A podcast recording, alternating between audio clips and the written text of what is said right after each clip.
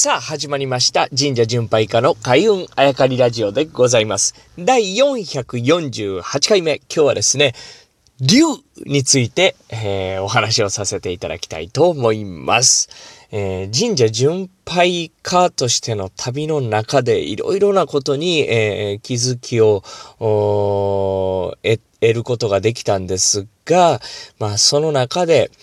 まあ、この番組で、えー、お話しするのもあと少しなんですが、まあ、その旅の中で、この番組の中で、えー、一番、えー、大きいと言っても過言ではない気づき、それが、あ神社巡拝家佐々木優太、あ僕にとっては、えー、竜だったと思っております。えー、なぜならばですね、まあ神社、まああとはお寺ですね、全部含めて、えー、神社巡拝、そして神社仏閣の中でですね、えー、一番多く出会うキーワードの一つが竜だと思うんですね。それは彫刻だったり、あとはま伝説だったり、伝承だったり、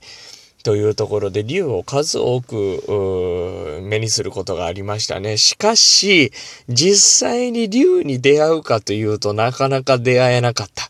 なので、まあ神社巡拝の中でですね、僕は竜を探し求めていたというところもあったと思うんですね。えー、そして、とある神社ですね、ふと気づくわけですね。なるほどと。神えー、まあ、竜というのはですね、目に見えないけれども、いると。で、いるんだけど目に見えない。これが竜なんじゃないかなということ。そしてですね、ほとんどの、まあ、神社仏閣、竜という伝承をたどっていくと、これ水脈のことやったんですね。水脈。まあ、川という例えもできるんだと思うんですけれども、それよりも水脈だったと思われますね。で、これなぜかというと、川というのはそこに流れてるのが見えるんですね。でも、水脈というのはそこに流れてるのが見えないというね、えー、そのあたりが見えないけれどもあるんだというのが竜だと思う。そして竜が現れたというような伝承があるところっていうのは大概ですね、その水が湧いたとかですね、えー、水がこう、水を沸かすことができた。えっ、ー、と、水がそのなんて水脈を言い当てた人という、えー、がいたというようなところが伝承として竜が出たとかね、えー、というふうに言われることが多くあるということで、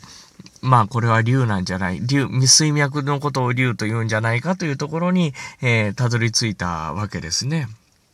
そしてですね、そこに何があるか。あというところまで、こう、どんどんどんどん進んでいくんですけれども、まずは、あ竜とは何やこれは水脈なんじゃないかと。うん、そしてですね、人はなぜ、えー、この水脈を竜というのかというと、やはりですね、えー、僕ら人間、まあ、ひいてはまあ、この地球上の生物全部と言えるでしょうね。こう水がないと生きていけないんですね。それほどこう、大切なものであると。その大切なものであればあるほどですね、こう、なんて言うんですか、別のものに例えたくなるわけですよね。で、この大切なものであればある、大切なものであるはずなのに目に見えない。というところが、まあ、キーポイントでしょうね。そして、なぜこの大切なものであればあるほど、違うものに例えたくなるというのかというとですね、やはりこれは神社巡拝していて、さらにこう、竜によって気づかされたところだと思うんですけれども、今の僕らも、昔の人たちもですね、同じ神社を見ている、同じ神様を感じているとしてもですね、生きている時代が違うんですね。だから僕らの感覚で、えー、見ても全くわからない。だからできる限りですよ。完璧に昔の人の視点に立つことはできないんですけれども、できる限り、えー、昔の人の考え方とか生活とかですね、時代に思いを馳せるということが大切でしょうね。で、これどういうことかというと、僕らは今映画見てもですね、ハリウッド映画なんか見ても、まあ日本の映画もそうですけど、アニメだとかね、CG があったりとか、あいろんなものがありますね。えー、そして、その前にも本があったり、あとは新聞があったり、えー、インターネットがあったり、電話があったりと、いろんなことで、えー、遠くの人人が感じたことをですね、ほぼリアルタイムで僕らが知ることができたりするわけですね。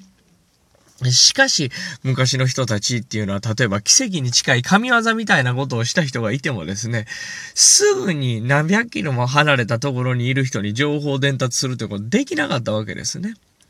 そこに情報が行くにはですね、やっぱ何日かかかる。えー、もしかしたら何年かかかったかもしれない。そういった時にですね、どんどんどんどんこう、その時の感動とかインパクトを伝えたいという、その新鮮さはなくなっていくわけです。話のね。だからその新鮮さを何で補填するかというと、やっぱりインパクトのある例え話になっていくんじゃないのかなと思うんですね。そのインパクトのある例え話というのが、え、例えば水脈、命に直結する、その水を、まあ、掘り当てた人がいたとする。そのインパクトとか新鮮さがだんだんだんだん失われていった時に竜に変わっていくんじゃないかなと思うんですね。そしてその竜と変わっていったお話が、1000年、2000年経ってですね、えー、僕らがですね、それを聞いた時に竜を探しに行く。これ竜いるわけがないんですね。だから目に見えないようになってるわけですね。これを水脈なんじゃないかな。まあ何回も言いますけどね、気づき得たということが、あまあ僕の神社巡拝の旅の中で、まあ一つ大きな出来事だったと思いますし、これからも出会う方には伝えていくだろうと思いますし、この番組を聞いていただいている皆さんにも、竜というのは水脈であるといういうね、えー、ことをですね、強くお伝えしたく、えー、今日はですね、竜というお話させていただきました。